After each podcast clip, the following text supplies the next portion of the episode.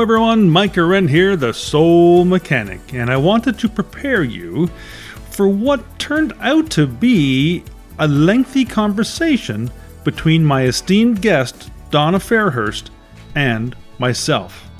And initially, I thought I might trim it down a little, a little bit time wise, but as I began editing it and listening to what she had to say again, I just couldn't cut anything out this beautiful, soulful woman had to say.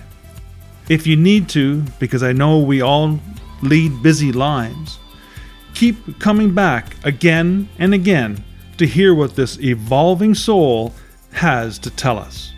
And if you'd like to know more about Donna, you can contact her at www.soulfulsolutions.ca. That's think of it as three words. Soul full f-u-l-l solutions.ca all right on with the show.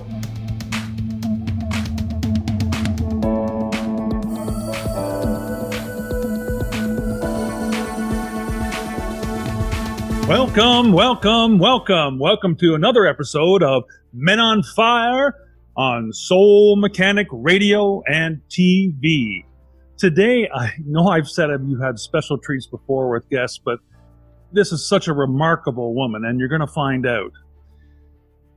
Her name is Donna Fairhurst, and Donna is an inspiring, intuitive life soul coach, a Reiki master, a psychic medium, an empath, an auric and chakra intuitive, and EFT, that's emotional freedom technique, and some of you may know that as tapping practitioner and an NLP, neuro linguistic programming practitioner.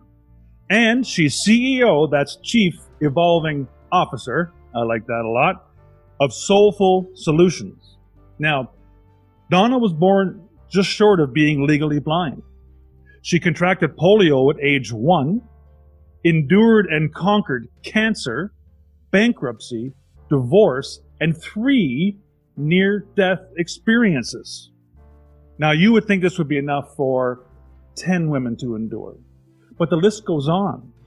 She has moved 49 times, three times before the age of five, and has had over 18 career changes. Now, to say this woman has earned her PhD in life is a gross understatement.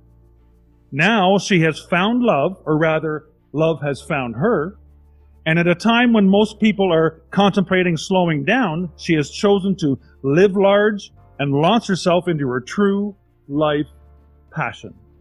And that's helping you give yourself back to yourself.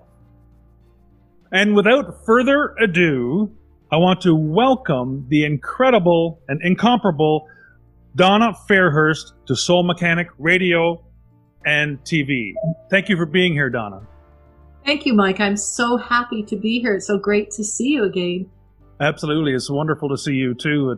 And uh, I had such a, a, warm feeling when we met at uh, the New Media Summit. And uh, I, uh, I think we were supposed to meet. So I, I think that's a wonderful thing. Well, in my world, there are no accidents. There are only wonderful synchronicities meant to grow us. So I feel like I have known you my whole life because I have in this and the past lives. So Exactly. Exactly. Yeah. Yes. No, that's great to hear.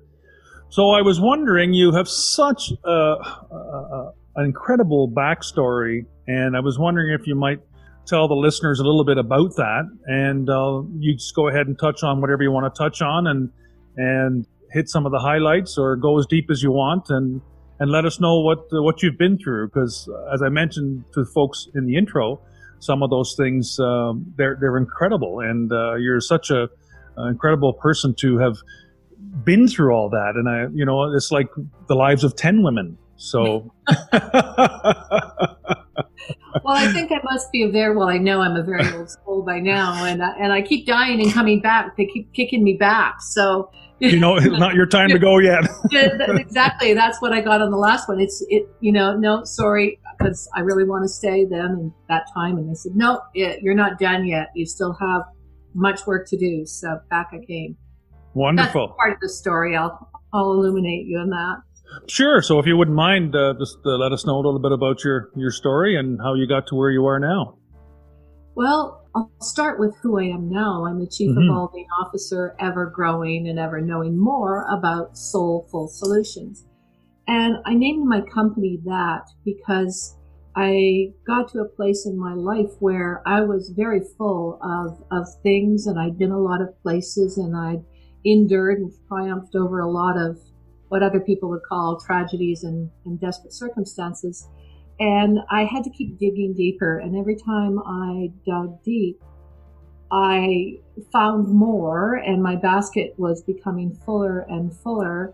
And then I realized that I was living from my soul and not from my my doingness. Right? We Right. get stuck in our life in doing and doing and doing to become this or become that or create that or draw whatever to us Certainly. and and i call that human doing you Mhm. do and do and do and then at the end of the day you're frustrated you're burnt out you're alienated you've maybe been through a relationship or two some illnesses and you're you're there and you're sick and tired on the river just saying i just want to throw myself into the river and let go and let god and when you get to that point it's not about religion it's not about dogma it's not about anything that anybody else teaches you it's finding the god in you finding Right. the resource and the resonance. And that's when you start to radiate like a radio station. You send Right. out the energy, the resonance, and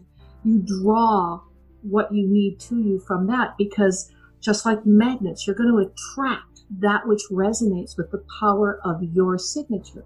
Definitely. So, in my lifetime, um, I started as a uh, child of a very diverse couple. My father was a French Canadian cowboy from a family of 21, 18 of whom survived Wow. adulthood. hmm And um, he was Roman Catholic and bound and bonded to the earth uh, and a middle child. So he was very, very expansive, very, very typically French coureur de bois, what you would think of Sure. Mhm. as, as the typical French Canadian man and a cowboy and a prairie boy. So, married to the land, he met my mother, who was the only child of a farmer in southern Alberta. She was highly educated with three degrees oh wow. teacher. She was a nurse on two levels, and uh, she was also a, a prolific writer. Um, she never published anything she wrote, but she wrote continuously. hmm And she, unlike my father, being an only child, was very insular and isolated growing up on a small southern Alberta farm. And uh, sh- her mother died very young, and she had the typical evil stepmother. So she delight she delighted in isolating herself further. And then, you know, when she finished her education and went out to teach, she went to Claresholm, Alberta, and met my father at a dance. And these two incredibly diverse, incredibly unlike, totally mismatched people fell in love and um, were together until the day my father died Oh, wonderful. and uh, created a crazy, incredible life. When I was a year old, living on, I think it was the second largest ranch in Alberta. It was 92 and a half sex, 96 and a half sections, if you can imagine. So Wow. it was big Yeah. um, bordering on the chain lakes of southern Alberta. So I grew up in this incredible, uh, for the first five years of my life, this incredible natural wonder of a playground with Mhm. lakes and mountains and animals. And my very first memory is a feeling. It, it was just the feeling of being held. And I could smell leather and I was being rocked Right. and I was the wind was in my face and I could smell things I didn't know. I had no idea as an infant. But at this time, as my mother tells it, I was less than a month old. My father strapped a saddle blanket around his middle, plopped me into the middle like a papoose on the front, facing forward, got on a horse, and went out riding for the day, checking fence lines. And um, when he needed to diaper me, he just took me out, rinsed me off under a spring, and popped me back in. Put in, yeah. And so that was my first memory is the smell of Old Spice aftershave, Mhm. the trees, the wind, the grass, the horse, the leather, uh, everything that encompassed blowing into an infant's face. A beautiful smell. And uh, I, I grew up like that, surrounded by cattle and horses and dogs and cats and and uh, a very very strange Chinese gentleman named Frenchie, oh. who was the cook handyman, uh-huh. helped my mother with everything in the ranch, and forty men plus my father worked the ranch. So as you know, the second and very very tiny female on the property, I was just adored, and I was carried. Everybody that got their hands on me just put me on their shoulders and carried me. So my feet never touched the ground wow. for the first year of my life. I, I, I really was only learning to walk at age one, and I contracted polio wow, on yeah. the same day that my brother was born prematurely. So if you can imagine, my mother's in Calgary shopping for baby stuff mm-hmm. with a friend, and my father's on the ranch with me, and Frenchie, the Chinese cook, comes running to my dad and said that I would had a horrible fever and I was coughing and I was red and he thought I was dying. And my dad came running back to the house and rushed me into Claresholm, tiny little hospital in Claresholm, Alberta. Mm-hmm. And they said, she's got polio. She might die. Wow. Same wow. time, my mother's got into premature labor. She's in Calgary wondering why nobody is answering the party line in southern Alberta to get her right. on a horse to get to her. so it, it, progressed. My mother, I, I, did survive. I was very blessed to only have uh, muscular interference. So what that means is I wasn't paralyzed, but my muscles have only X amount of cellular tension in them. Okay. So when I get tired, instantly I sound like I'm drunk because my my muscles stop working. Sure. Properly. So if I'm very tired or I'm very excited, I'll start to sound a little tipsy because I can't get the muscles working with the tone and the strength that they're supposed to, and all Certainly. the strength will go out of my arms and legs. Like when I get that point, I can barely lift a teacup. Mm-hmm. I can't stand up off the couch by myself. Mm-hmm. Um, so it's it, that that's a whole different polio. But I mean, there were thousands of children and and adults that that died and that were paralyzed. And Mm-hmm. Yes. so I am not an anti-vaxer. Hey, you know, kill that polio sucker. I don't want it around. No, no, exactly. No, I do agree with you, and um, I, I, know there is some folks like that, but uh, you know, and each to their own um, thoughts. But mm uh, you know, I, am old enough to know uh, and see some of the uh, good things that happened with people that did back, have vaccines. So, well, I think it's tragic that we had nearly obliterated polio from the planet. Mm-hmm. now you know, due to a whole whole spectrum of things happening around the world, that and other diseases are coming back rampant that had been basically eliminated.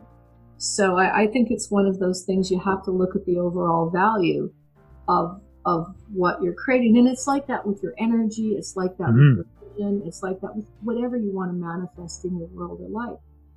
So I, I became this very, very quiet, very insular child. In fact, I went to live with my grandfather and stepfather for six months as I was recovering because my mother couldn't handle a premature baby, a ranch, sure. and a crippled daughter. Mm-hmm. But my parents actually, when I came back from my, my grandmother's and grandfather's at the age of two, I had this incredible world where my parents decided that I wasn't going to be crippled, I wasn't going to be less. I was going to run and swim and, and ride and do all of these things. And they actually created what I call the first active physiotherapy for polio victims that was available outside of hospitals. And they didn't know mm-hmm. they were doing it.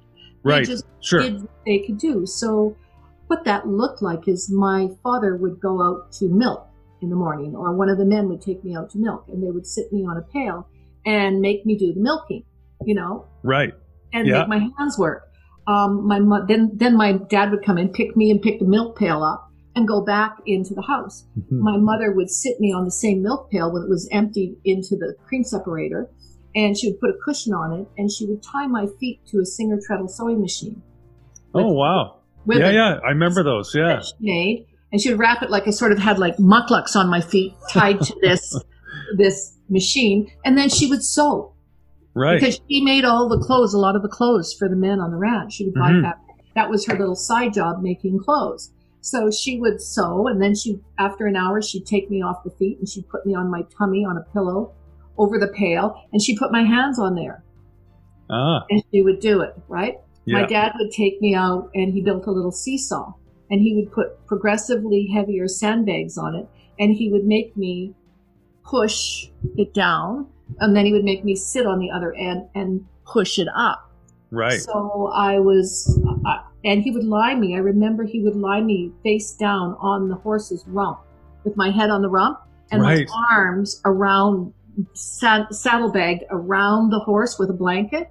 right. And then he would get on the front and he would ride for miles. And those big back muscles of the horse would be Yes. massaging my whole body.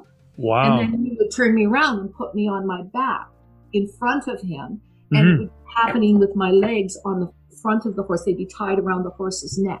And wow. so I was having this full body massage all of the time. Isn't that wild? They came up with all that, eh? Yeah. And yeah. Was, my dad, we had this um, 45, 50 foot uh, cattle trough Mhm. that was four feet deep and 45 feet, 50 feet long. And my dad would uh, get me in there, tie me on his back, like, like put a shirt on me and tie me in with the shirt over him.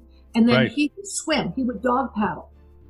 And my hands would be tied over his arms. So Right. Yeah. Yeah.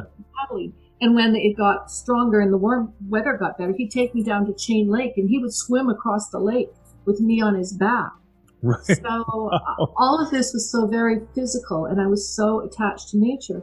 But what my parents didn't know is when I became so isolated, all I saw was sound and color. Everything was sound and color to me. And I had this hearing that was incredibly fine tuned to even the smallest sound Sure. far away. So when you have polio, and I, and I didn't know at the time why I had this type of, of vision, but Mhm. the fact is, before the polio, I was born technically legally blind. Wow. Yeah. Yeah. Nobody knew it.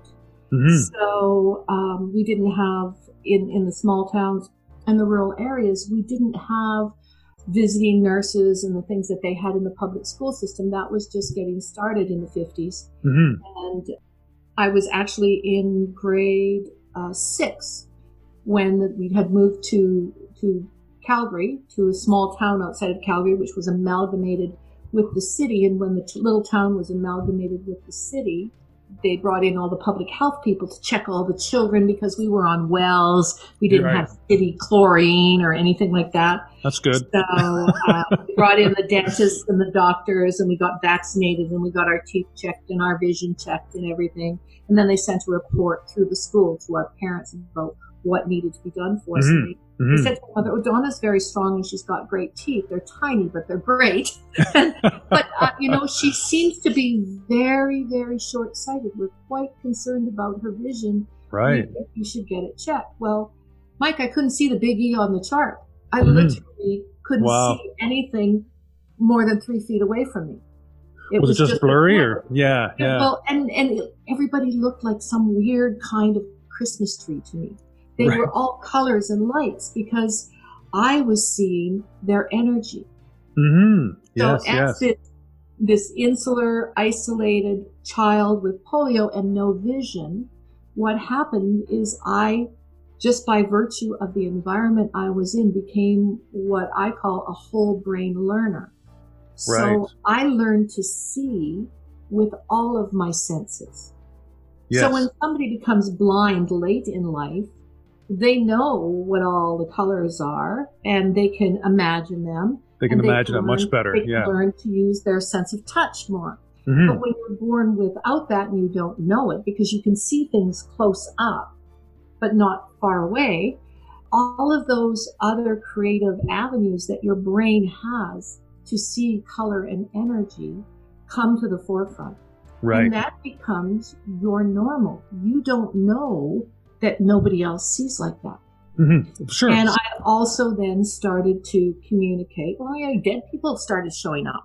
Is that right? Eh? Started showing up. Angels were always there. There was never a time in my life when I couldn't see and feel and communicate with angels. Wow. And what I called um, the little people or, or the tiny ones, because I would see little fairy-like people.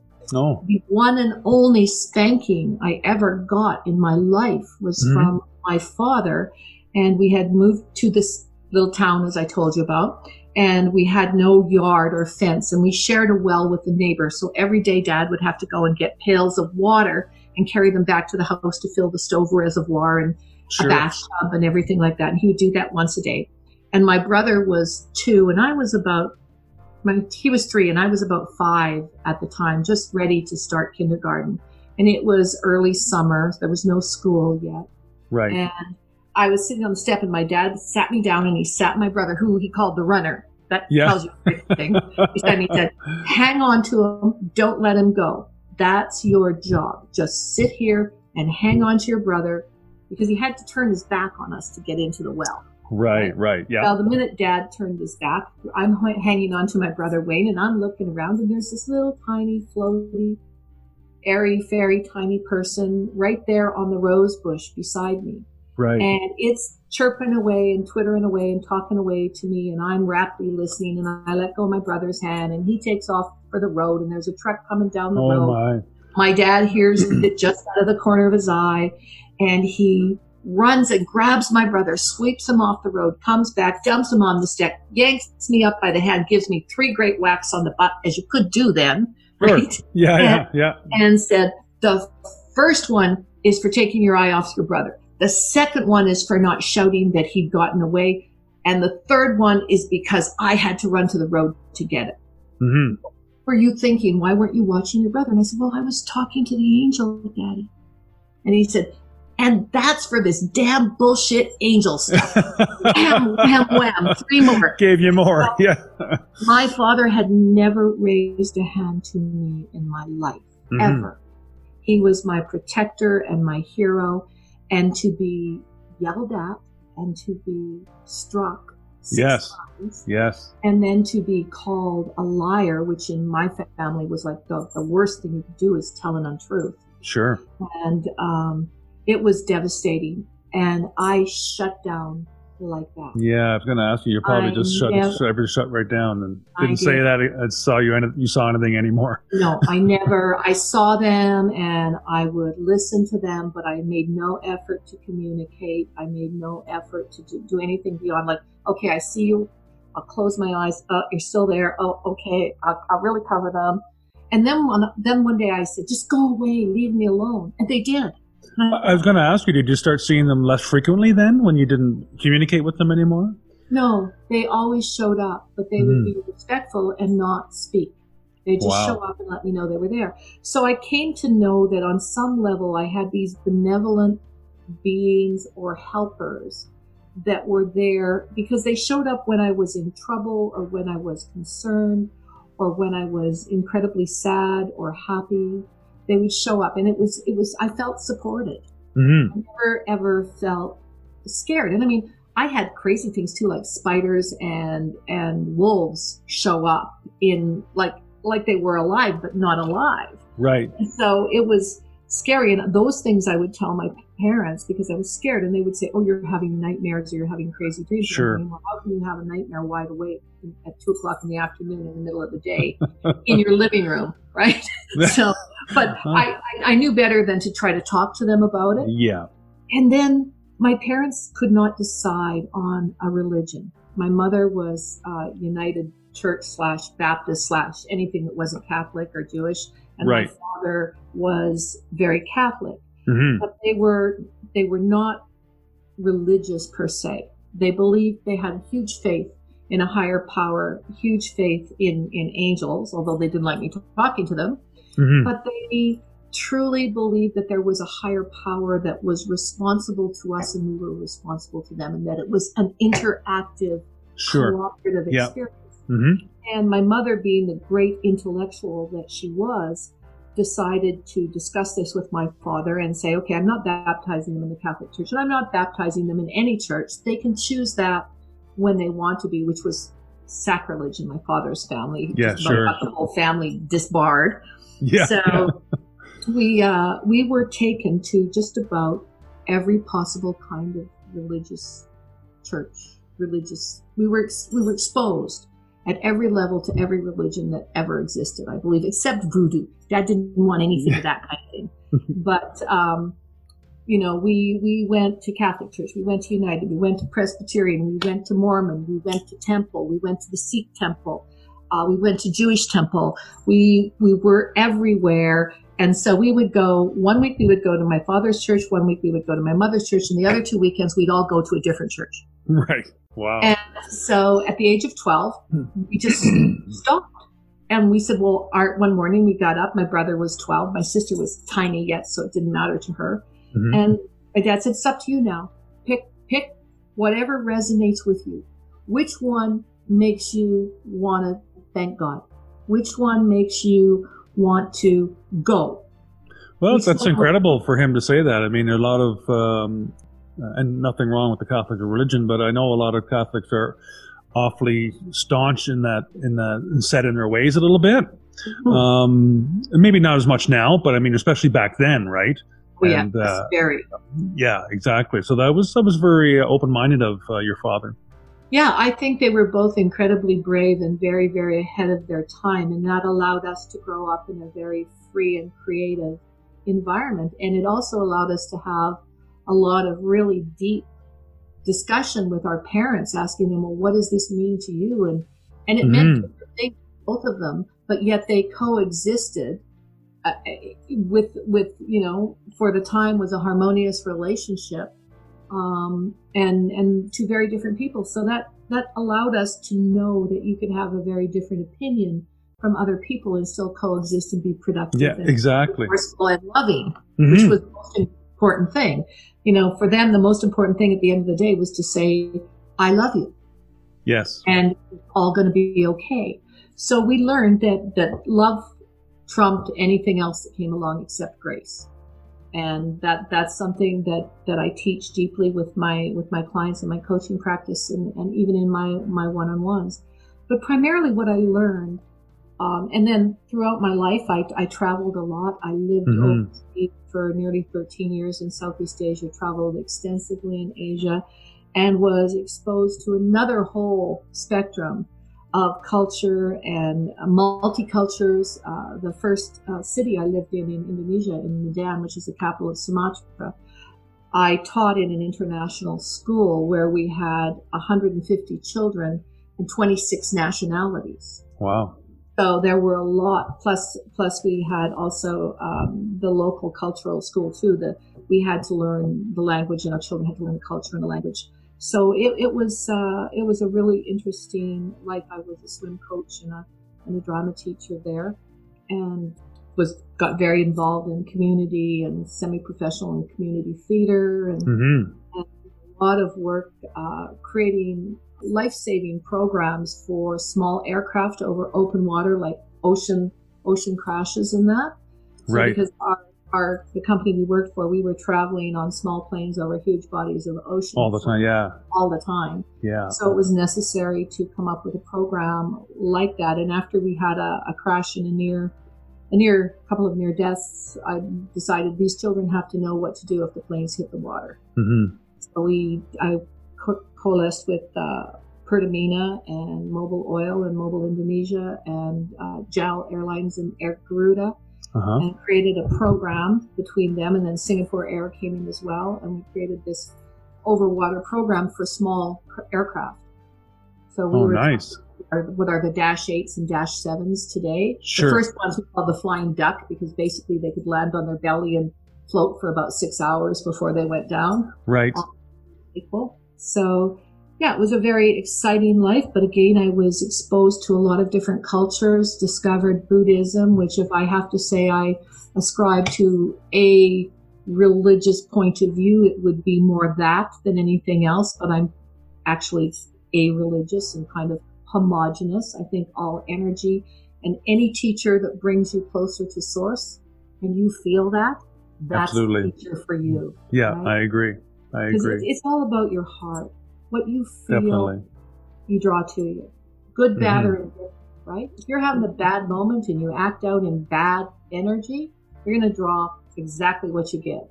If you Oh, act out definitely. in passion, you're going to be great.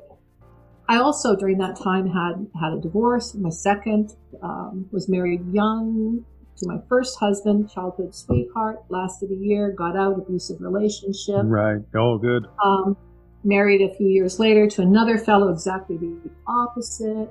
Was that with him for 23 years, and in the end, it, it was, you know, an unfaithful situation. So it was just uh, uh, can't stick this anymore. Sure. Yeah. Launched on my own, created my life, stumbled through a few more relationships, gave up on relationships altogether, and said I'm just going to become this huge magnet for power. And I Right. really became the executive in the ivory tower with a great job. Went Mm. through a bank, launching my own business and Right. ending my own business because of 911. So that was a learning curve. So I learned to survive relationship Armageddon. Mhm. I survived company Armageddon. I learned uh, through cancer twice and a couple of other Wow. misses surgery uh, through through the journey of cancer and the journey of dying on, on surgery tables twice. I I learned that we, we never die Mhm.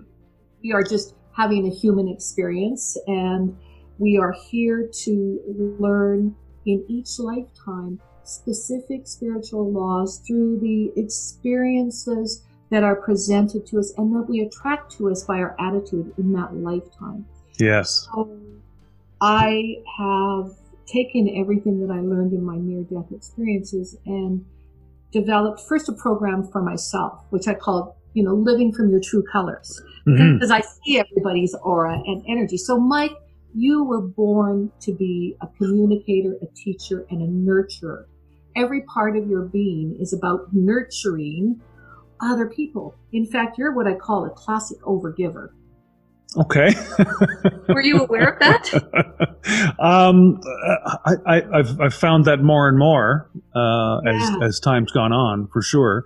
I mean, uh, I think at the beginning, uh, I like you married very early uh, with a high school sweetheart and um, had two kids right away and that sort of thing. And um, you know, you get into the the jobs and uh, and that sort of thing. And I think I, I kind of uh, call it um, you know moving from ambition to meaning. You know, in your in your life where you know society tells us that we have to um, get married, have kids, get the house, get the car, get the job. You know, all those sorts of things. As far as jobs go, though, I was never really satisfied at, at any job I went to. Um, the longest I stayed was 10 years at one place, uh, just because I always felt I could do more and I'd like to do more. And I was never, you know, I just, there's something else out there for me. I don't know what that is yet. But that was a re- recurring theme for me, you know. Um, so until I had to also go through many things that you've talked about, not the near death experiences, that's for sure.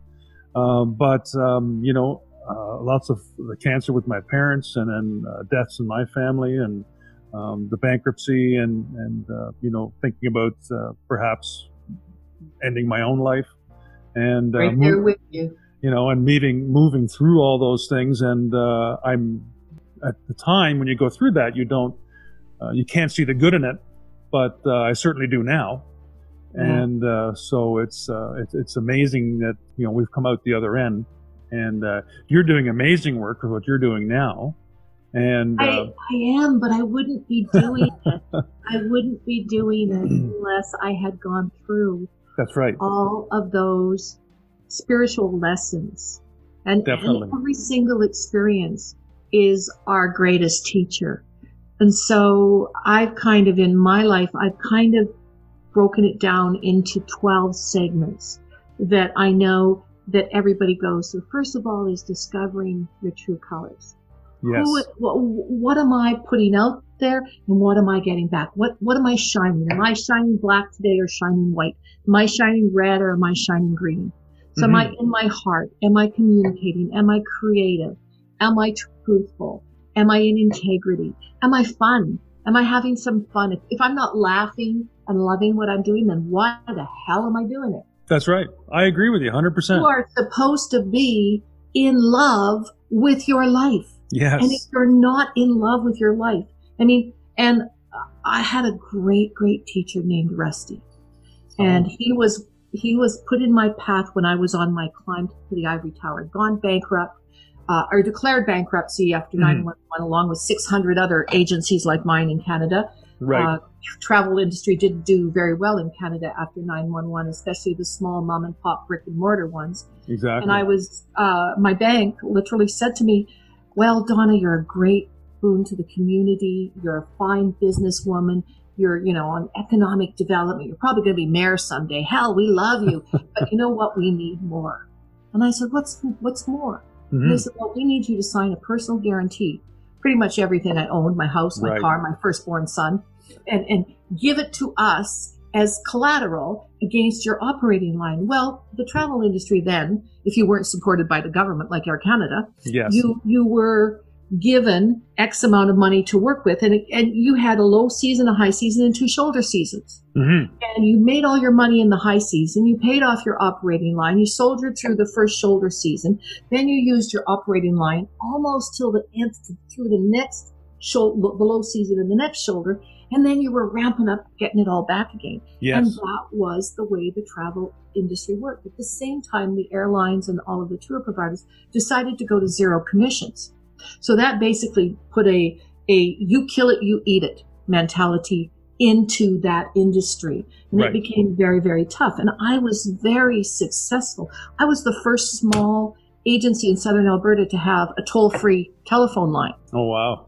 For people to call in and ask questions. The first one to offer classes on how to be a better traveler, how to pack, how, Yes. how to integrate languages, how to be polite, what body language you couldn't use in different countries, things, things like that. So you've And always I been so forward thinking. Thank you, thank you. I, I, I attribute I attribute that to my parents. I think they taught us that. That was a great gift that they gave us. And uh, what I learned was where my limit was, Mhm. where I could not give my power away, and signing away everything that I worked so hard to create on a line and living this nebulous existence of, of eking it out, trying with this pressure hanging over. What kind of a year is it going to be? How far ahead can That's I right. And I thought, Mhm. I am no longer in control of my Mm. destiny. The man in the bank in the suit is in control of my destiny. Mhm. And at any moment, he can decide my destiny isn't worth it anymore. And so I said to him, and all of that went through my head in like 35 seconds while he was talking to me. And I listened to him, and it was really, it was really debasing because he also brought in a trainee who was like 20 Right. and and he was 60 something and I was 40 something and I had this 20 year old trainee who w- had done nothing yet with his life yes. and knew nothing and was going to be very pontifical with me and so I Mhm, was feeling mhm. a little short tempered and um, he said you know Ms. Ty that was my name at the time Okay. you, you have incredible presence and and you have incredible business skills and we know that you're going to be successful at whatever you do but you just need to toe the line here this Mhm. is this isn't about you this is about your industry. It's not you that we don't trust. It's your industry that we cannot depend on. Right. and i thought oh yeah that's true. That that's absolutely true. Now let me think about that for a moment. Hmm yes. If you make me do this i will put the keys on your desk in one week. And they said you would never do that. You are so respected and so successful in this community. We'll see you on Monday to sign the documents. We'll get them drawn up. And this was on one Monday. And the next Monday, I was supposed to go in and sign. Mm-hmm. it. I said, well, leave room on the desk for the keys.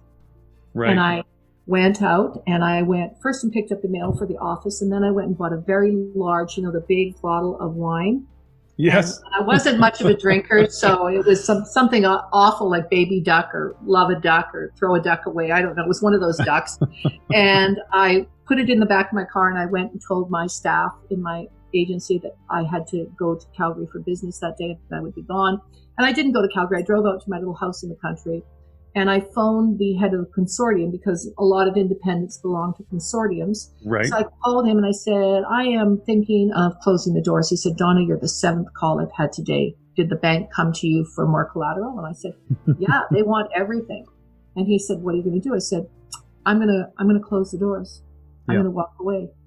And he said, well, you have to do what you have to do. What can I do to help you? Mhm. I said, I don't know yet. I'll let you know that tomorrow.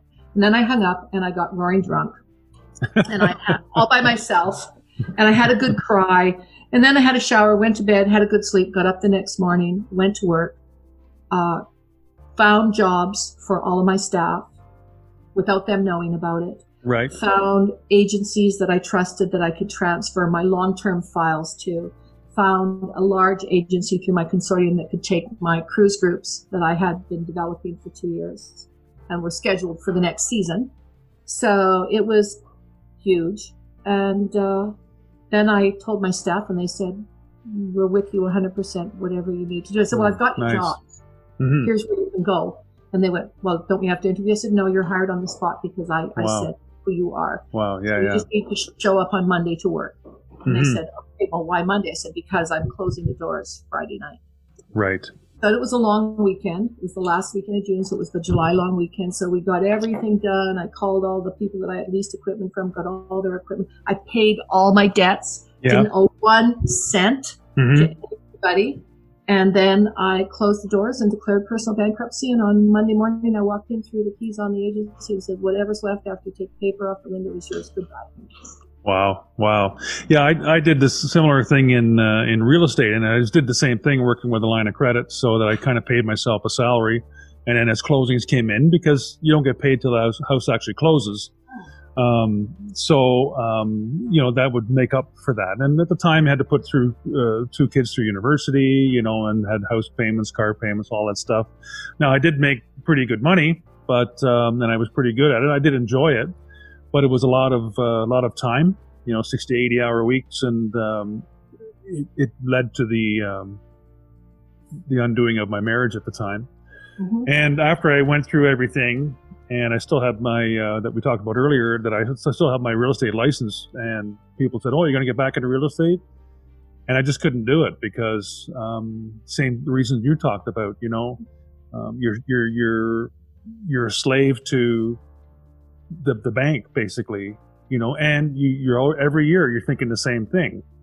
You know, although I had done my best to develop systems to try to keep and repeat and referral sort of thing, you're still wondering what's this year's real estate going to be like. You know, and uh, how, how am I going to make it through the challenges and all those sorts of things. So uh, I just thought, no, enough's enough, and I'm not going to not going to carry on with that.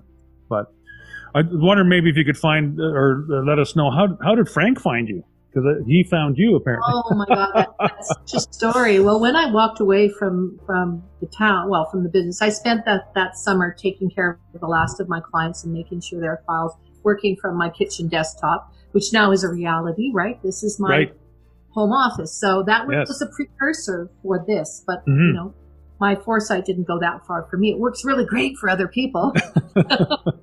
um, I did finished up that summer finishing up my files and I took a couple of weeks off and then I decided to end the relationship that I was in and um, we weren't married or anything but we've been a long term kind of roommates with benefits and Yes. I sort of said okay this isn't this isn't working and this isn't where I want to be and I can't see it going any further than it is and it, it's not enough it's not enough for you it's not enough for me this just Mhm. doesn't isn't working on any level and sooner or later we're going to implode in a way that that isn't going to be healthy so i'm choosing now just like the business to cut my losses and, and go right. and um, i launched myself and of course i had nothing then i had nothing Yes. and um, I launched myself uh, under the auspice of lived with some good friends for nine months while I got a job in Calgary as an agent, and actually found out that I could be a very high level manage, manager in other travel corporations and pay my be paid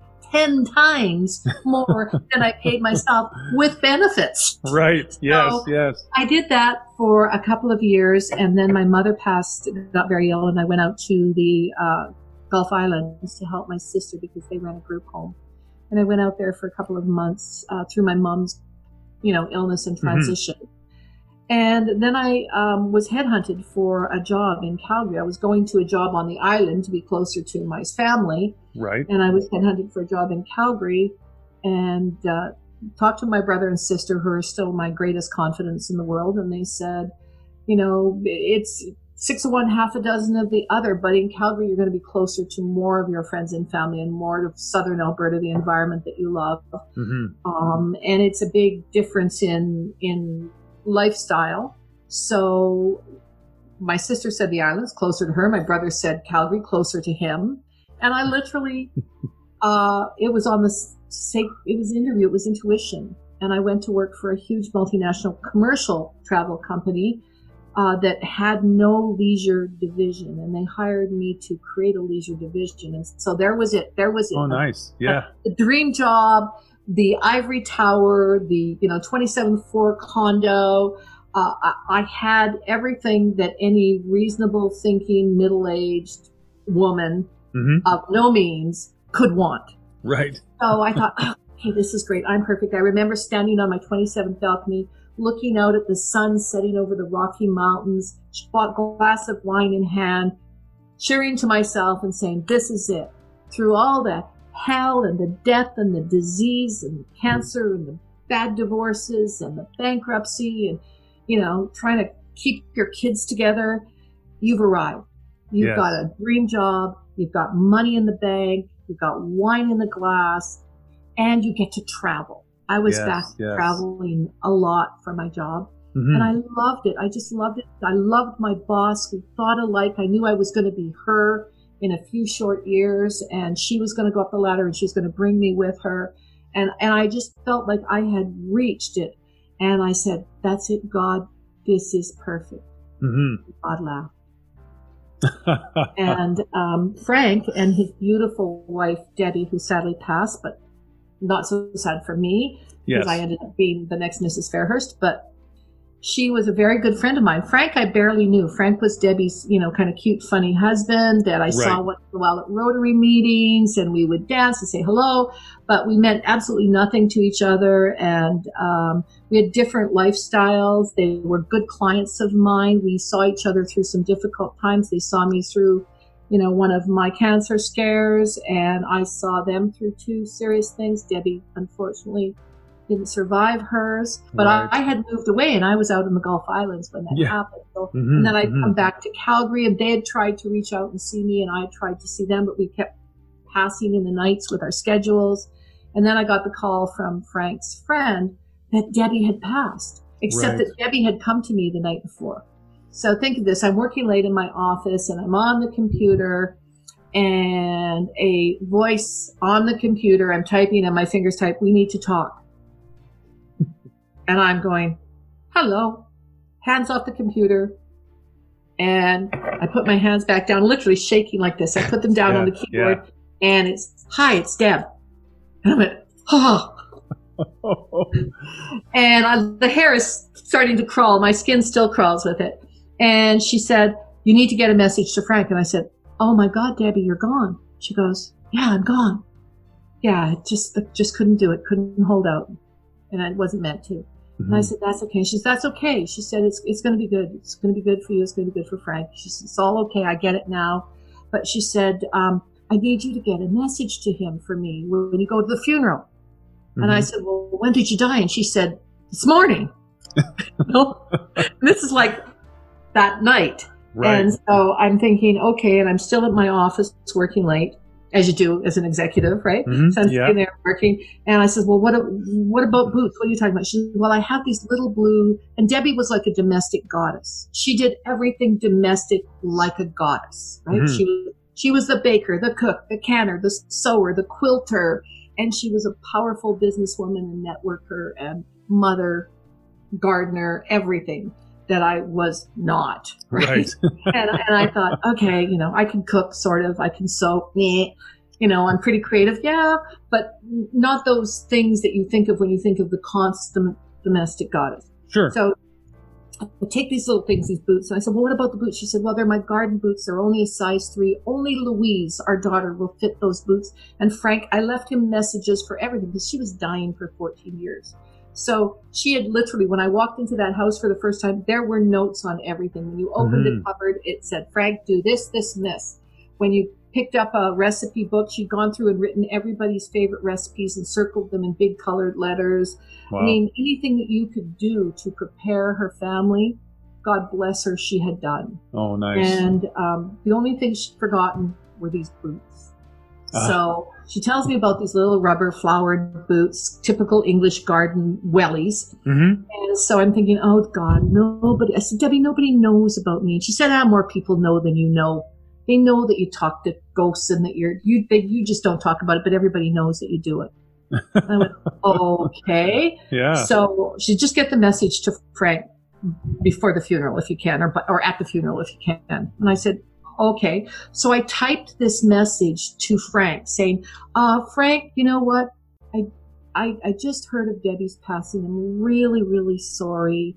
Uh, she did have a conversation with me not too long ago about these boots, and I know it was preying on her mind, and she wanted to not forget. So I'm typing this. So I just wanted to let you know, in case you forgot, that these things are in the cottage beside this chest.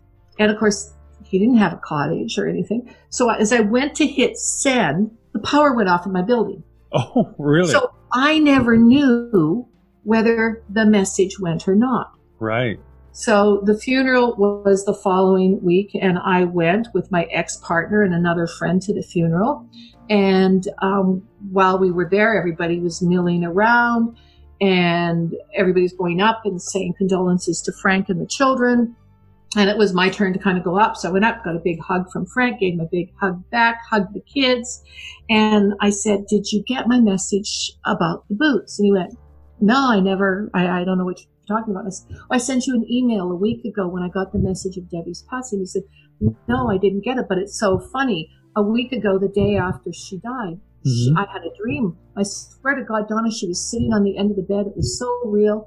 I sat up. I swear I was looking at her, but I knew I had to be dreaming. And she was sitting on the bed and she said, Find the boots. Donna's going to save your life.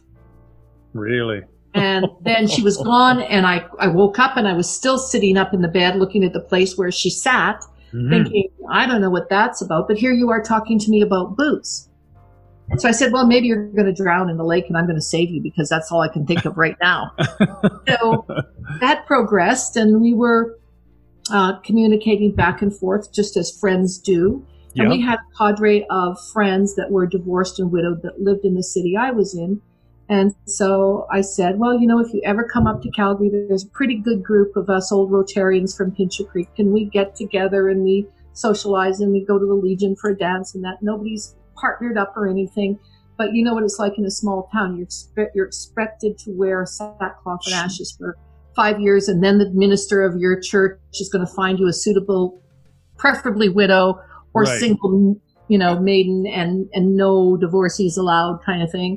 So Yes. if you if you want to come up and just get away from the sackcloth and ashes, give Rosie a call, give Jack a call, give me a call. One of us will put you up. You're, you know, you can just get away from it for a while. So I didn't think he'd take it up on. And three weeks later, he phoned me up and said, I think I'd like to come up to Calgary and see you guys. And I said, okay, where are you going to stay? He said, well, I haven't called Rosie yet, but I'll call you back. Right. So he called Rosie and she said, Frank can't stay with me because I have to go into the hospital that weekend for a minor procedure. So he's got to stay with you. So Frank came to stay with me. hmm Long story short, over several months of going out with this group, once a month he'd come up. My friend Rosie and I, who was a widow and a good friend of Frank's as well, said, let's set him up with Sherry, who was also a widow. So we Oh. were setting up this union for this Right. perfect little, and she was everything that Debbie was and more because she was also um, a biologist and an engineer. So we thought, ah, Frank's Perfect. a mechanical engineer. Perfect. She's blonde. She's tiny. She's not British, but that's the only thing not going for her. so no, and and the exact opposite, the exact opposite of me. Mhm. So Frank was staying with me this one time, and we'd gone out for lunch that day, and we'd been pushing Sherry at him, and came back that night. And I had to work, so he was at my place without me. And the next morning, I kind of forgot he was there because I worked late. And I got up, and I remember coming out of my bedroom and looking down the hall and seeing these very British shoes sitting, just sticking out at the end of the couch through the window view that I had. I thought, oh God, yeah, Frank's here. And I mean, this is how interested I was in another relationship. Mhm. Um, it was spring, so it had been like nine weeks, and I was wearing pantsuits to work. So I hadn't shaved my legs, shaved my armpits. I hadn't had a good haircut or at that time perm in Right. months. And I wasn't going off on any travel, so it wasn't necessary to be dolled up to impress a man, which I was not trying to do. Yeah. And I had my mother, my dead mother, bless her, moldy old robe on and her moldy old slippers, which were my whoopee cushions from my mom. Right, right. Right.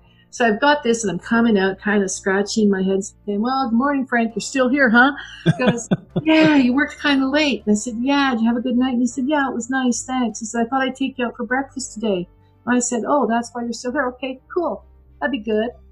And so he said, I made you coffee. I made a couple pots, but you slept kind of late because you worked kind of late. And I said, yeah, that's okay. So I'm getting the coffee, pouring this steaming fresh coffee, sit down across the couch from him. He said, so there's something I want to talk to you about before we go out for breakfast. And I said, what's that, Frank? He said, well, you know, I know what you and Rosie are trying to do, and it's it's really lovely. It's wonderful that you think of that, and yeah, I am ready to move on with my life. You know, Debbie and I had 14 years to say everything to each other and get mm-hmm. used to the idea, and we knew the chances of her getting a double lung transplant were nil and none because she's sure. so tiny. Mm-hmm. So it was the end of the day, we'd we'd said our goodbyes. You know, we'd been we were we were in a good place, and she wanted me to move on, and I'm I'm ready to move on with my life. And I said, that's that's great. And he said, yeah. He said, but it's not going to be with Sherry. Oh. Went, he said, I know what you and Rosie are trying to do. I know you think she's perfect. She's tiny. She's blonde. She's blue eyed. She's a professional. I can hear it going, the wheels going around in your mind, Don. And Rosie's filling in all the blanks. And I said, yeah. And he hmm. said, no, I'm having none of it. She's not, the, she's not the woman for me. And I said, well, you haven't even given it a shot. You haven't even taken her out on a date. You know, mm-hmm. give it a mm-hmm. chance, Frank. And he said, no, I said, you need to learn how to date again. And he said, no, no. He said, I'm not that kind of man. He said, I see what I want. I know what I want. I figure it out and then I just go for it. And I said, okay. And I said, holy mackerel do you like someone? He said, yes, I do. And you know, you met Frank. He's yeah. very quiet, but very funny. And he said, yes, as a matter of fact, I do have somebody that I really care quite a bit about already. And I'd, I'd really like to get to know her a whole lot better. I said, Oh, you dirty dog. Is it anybody I know? yeah, said, exactly. Yeah, obviously you don't know her as well as I thought you might be, and is that you're so psychically gifted and everything. I thought you'd be able to suss this without pretty quickly. And I said, I haven't got a clue. Dear God, don't tell me it's somebody from Pincher Creek because there's nobody there for you. And right. he goes, Well, she used to be in Pincher Creek. She's left and come back a lot of times. I'm hoping that she'll come back one more time. And I said, because I left Pincher Creek five times in my life and went back. Oh, wow. So he said, yeah, I said, well, who is it? Big mouth of coffee. And he goes, you. And I all over him, hot coffee all over him. Obviously with my unshaved leg and my moldy robe and my ratty slippers. I was not presenting the persona of the elegant, sexy, I'm interested woman. Right. Because it wasn't. And I said, You're crazy. I am not your type. He said, No, this is written in the stars. Debbie said she was going to, you were going to save my life, but I think I'm going to save yours. Oh, wow. And he said, I just need you to do what you told me to do for Sherry. I need you to give this a chance. Mm-hmm. And I said, Oh, come on. This isn't a Harlequin romance. He said, It can be anything. We write the book. And I said, Nope. I've had relationships with good friends and they have just ended up in disasters. You lose the friendship, you lose the relationship, and you never feel good about it again. Right. So no, I don't cross those boundaries anymore. I've done that twice after my divorces. I'm not doing it again. I want to fall in love with a complete stranger. He said, I'm a complete stranger. The only thing you know, I said, I know everything about you. He said, No, you don't. And it's the only time he ever pointed a finger at me. He said, You know Debbie's Frank. You don't know dip about me. That's right. Yeah, yeah. You know Debbie's version, what she fed you for the last 14 years. That's what you know about me. You don't know me until I let you in, and I haven't let you in yet, but I want to. No, that's I nice. Said, well, where are you going with this? And he said, Well, I, I'd like to take you out for breakfast, and maybe next week we'll go for dinner, and then maybe we'll go for a dance, or maybe we'll go for a movie, and we'll just go from there. Right. And I said, no, I, I really think this is not a good idea. I'm, I, I don't think I even want to go here, Frank. You're, you're a very attractive man. You're funny. You're kind. You know, you're, you're reasonably looks like well off. So, uh, uh, uh yeah, you've got everything going for you, but for somebody else. And he said, I don't give up that easy. I'm British. Keep calm and carry on. and I said, yeah, yeah. And he said, okay, I'm going to just ask one thing. And then I, if, if it's no, I will never bring the subject up again. We'll just keep the status quo and I will actually ask Sherry for a date then. I said, do you promise? And he said, I promise. He said, okay. He said, one kiss. What? one kiss. What is the harm? If I kiss you and I feel it and you don't, game over. If I kiss you and you feel it and I don't, game over. If we kiss and we both feel it, we take it from there. Fair enough? Now, what you don't know is he had this huge geriatric dog who was uh-huh. 15 years old that was near blind, near deaf, and incontinent. Right. Who picked that moment to shit all over my beautiful Persian carpet, most expensive thing I owned. And all that aside, he said, Well, let's clean this up, clean it up. He said, Okay, now let's just have that kiss and then I'll leave. And I said, Okay. And we walked around and around and around my circular house, kind of like following each other. And finally, I stopped at the door and said, Okay, if I stop at the door and kiss him and he leaves, it's over. Right and we were engaged three months later and married Wild. a year later. Wild. I guess I, you both felt something then. Yeah, never been literally. You know, I didn't believe in the old. You'll hear music and the bells will ring and stuff like that, right. but it did. My yeah. knees went out, went wobbly. It was that's that's the it factor. Mm-hmm. Right? That's mm-hmm. what you know that this this is the energy that's that right. I've been waiting for. This is what resonates with me. And oh, you know, definitely. we've been through hell and high water together, but, but mm-hmm. nothing has changed about that. Yeah. And I wouldn't be doing this this work. I wouldn't have stepped out of my closet and embraced my true calling and be living my passion if it wasn't for that man testing my sales. Right? That's right. That's right. Yeah, yeah. Such a wonderful story. Yeah. yeah. Wow. Wow. So the things that you're doing now, um, on uh, on your website. There's a, a, number of things that you're that you're doing, and maybe you could just touch on those, and maybe let us know how um, excuse me how people can get a hold of you, and best to get a hold of you, and mm-hmm. and uh, if they're interested in working with you at all. Well, you're right. I do do I do do a lot of things. Primarily now, over the last two years, it's evolved that I'm a life and soul coach, and I mm-hmm. teach uh, six and twelve month programs as, as a specific program of life empowerment called Zero to Clarity.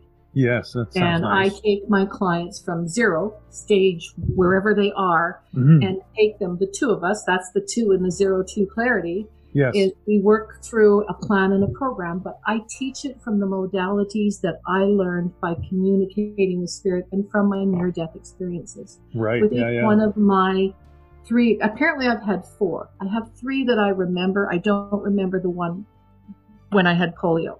Oh, okay. Um, I, I nearly died from the fever, mm-hmm. and they had to resuscitate me. Wow. I don't remember that, but my father years later told me that that's when I started talking about angels. And, oh, I see. And, yes. And other people, and they would call it my dreams. My mm-hmm. dreams. Mm-hmm. And then as it got late, older, it was, you know, now this is crazy. Maybe you're bipolar. My mother actually took me to have me hypnotized by a child psychologist who assured her that I wasn't crazy and I wasn't bipolar and that perhaps I might be talking to spirit. And she said, well, it's messing with her life and ours. Can you hypnotize her to not remember these crazy dreams because it's causing all kinds of problems in our lives? Right. And so they did, and it didn't work. No. Because it won't if you're not a part of the process. Mm-hmm. But I did develop a passion for learning about hypnotherapy. Mm-hmm. And uh, later on, neurolinguistic programming and emotional freedom technique and touch technique. I studied all of the different types of Reiki, became a Reiki master in two disciplines, um, learned about energy and moving energy. And in each one of my near death experiences, I came back with a bit, like mm-hmm. a, a principle Yes. And uh, then I lucked on to I was I was very blessed early on in his career to meet Dan Millman, who wrote The Life Path of the Way of the Warrior, The Peaceful Warrior, that. Right. And I also was very blessed to meet Wayne Dyer and Louise Hay oh, and do a lot of Mhm. work with them and also a lot of work with Sylvia Browne. hmm Later on, John Holland. And so, and Jose Silva from the Silva Method. So Yes. I've had a lot of really, really amazing teachers and mentors in my life.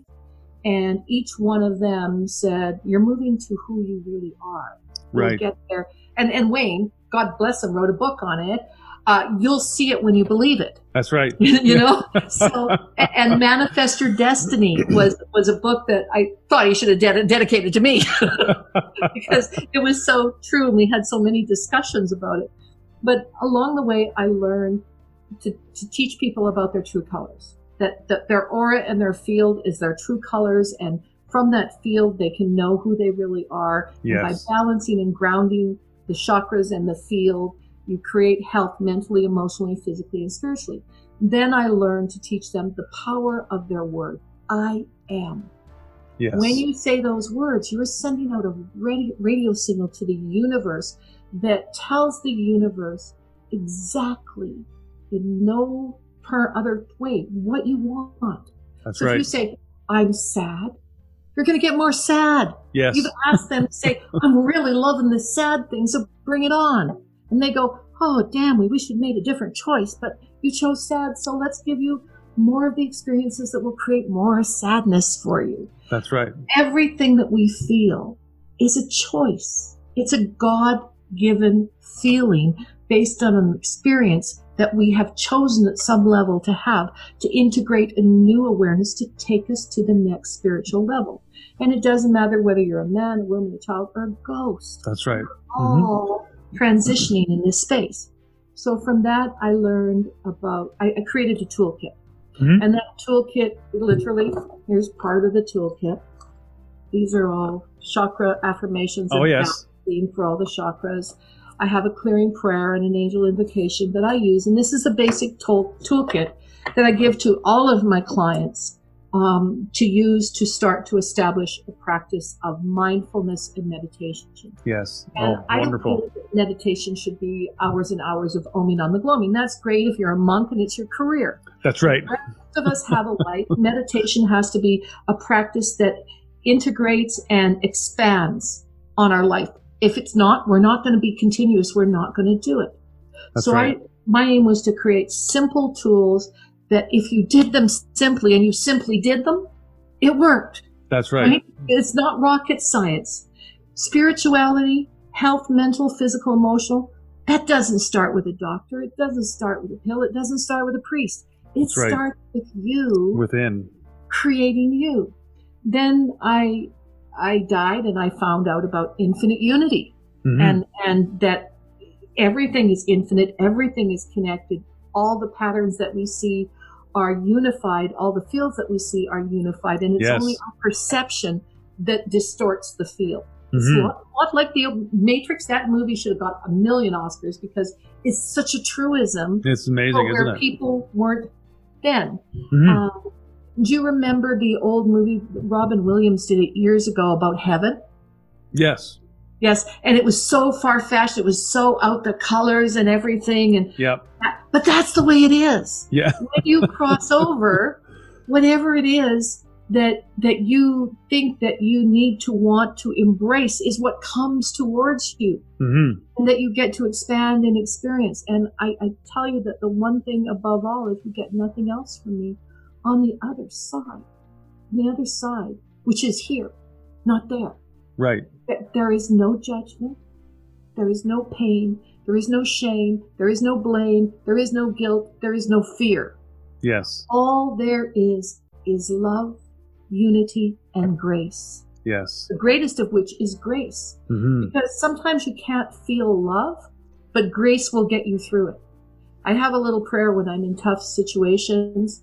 It's kind of a prayer affirmation when I'm I'm backed into a corner and I want to be truthful, but I know that the truth will hurt Yes. and, and that I need to be mindful of my words. And this is a feeling, and I don't know whether it's a part of the other person's feeling or the, the situation is such that it will hold it.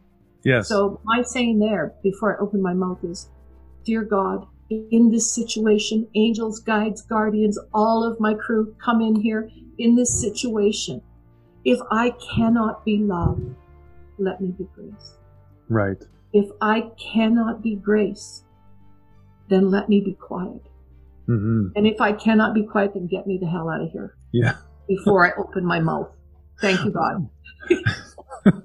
well, grace I always found so interesting too because uh, love, the word love, to each of us, uh, because we all have our own perceptions and beliefs based Mhm. on what we've experienced in our lives.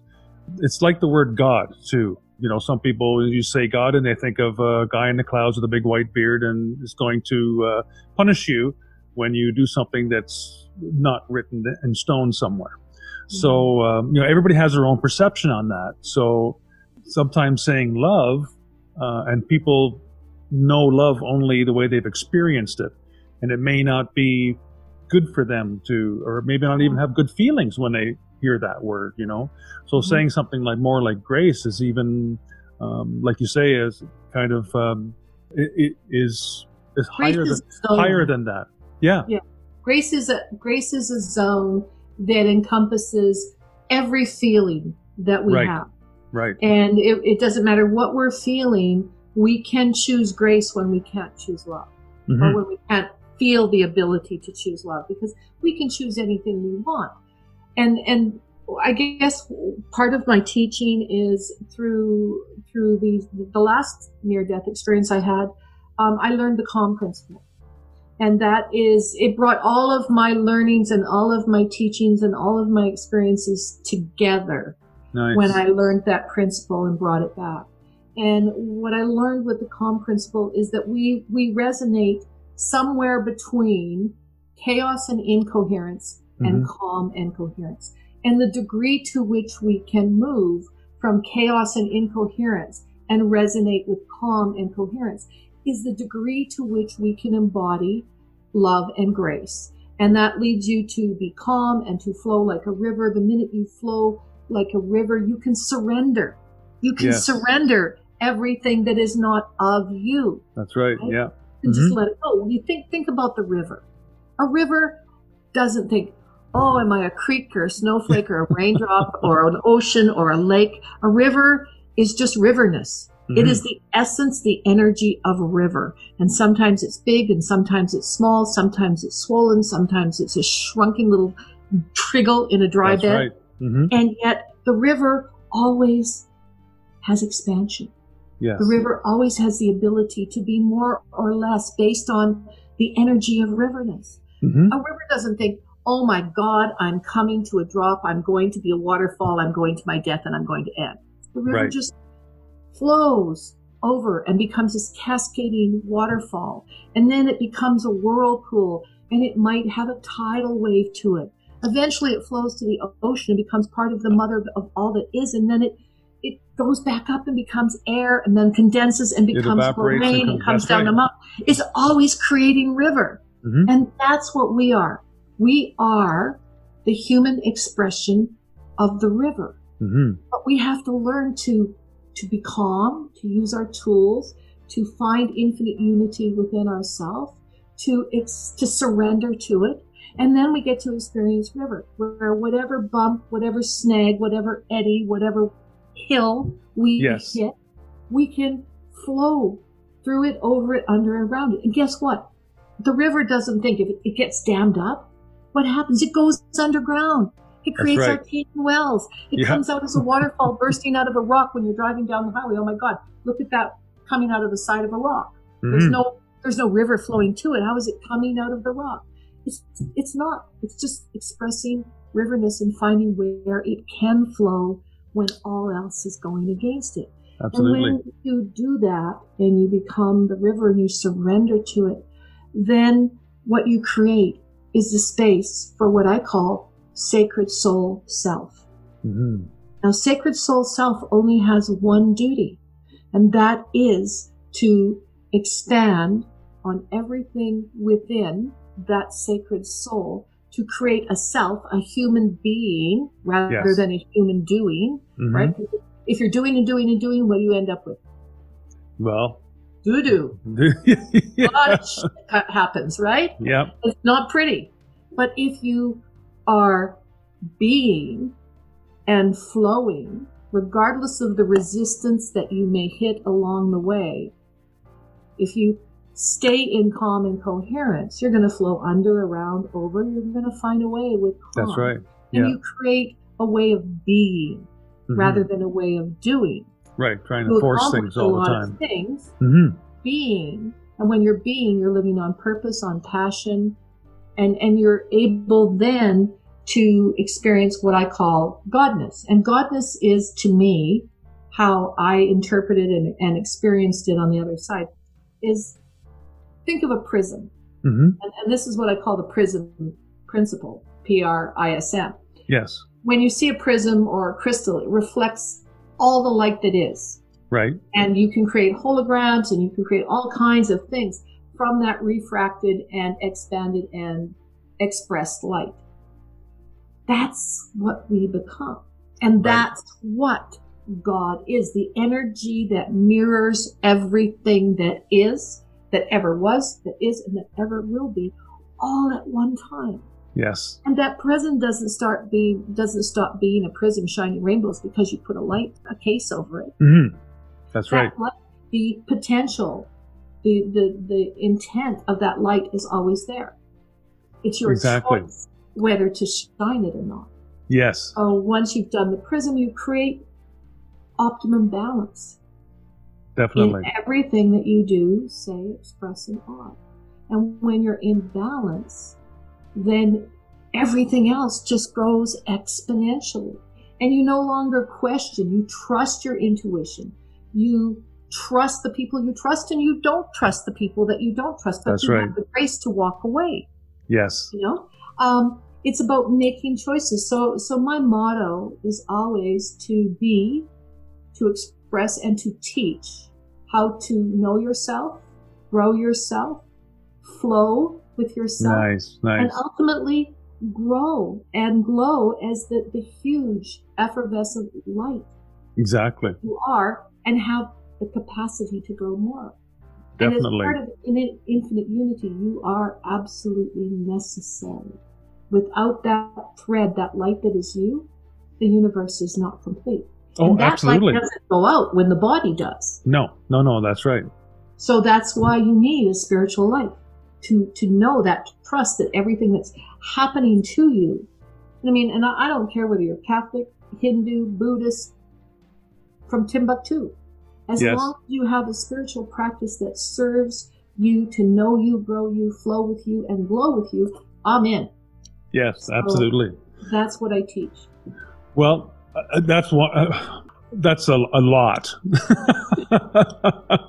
and I agree with it. Agree, life purpose yet. no, and I agree with everything you said. And I know that you and I could talk about this for hours and hours, but uh, we're running a little bit short on time. And I just wanted to let you give you an opportunity to uh, let people know your your website and that sort of thing, or how can they get a hold of you, or the best way to get a hold of you if they'd like to uh, continue on with anything with you. Uh, my website is www.soulful, the word F-U-L-L. Think of three words, Soulful Solutions. Right. That's what I create. That's what I'm about. That's what I teach. And that's what I embody everybody to learn. You can phone me at 250-535-0746 or you can email me at donna at soulfulsolutions.ca. Perfect, and I'll have all that in uh, in the bottom of the show notes and that too. So, but I just wanted to give you an opportunity to to invite folks to uh, look you up. And uh, I, I am so grateful for that. And I do offer for, for people that are interested in anything that I've expressed here, I do offer a complimentary uh, 30 minute zero to clarity session if they're interested in coaching. And I also offer all the one on one modalities that you see on your website, whether it's Reiki healing or hypnosis or neuro linguistic programming or EFT. I do one ofs for healing practice. right, And then I have coaching practice, which is the zero to clarity. Wonderful, wonderful. So.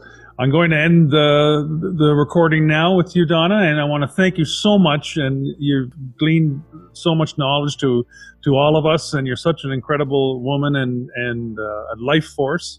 And I uh, certainly enjoyed my time, and I'm sure the listeners did too. And uh, look forward to uh, talking to you again very soon. And uh, we'll say goodbye for now. Thanks, Mike. It's been such a pleasure and a joy. God bless you and yours. Take care. The same to you.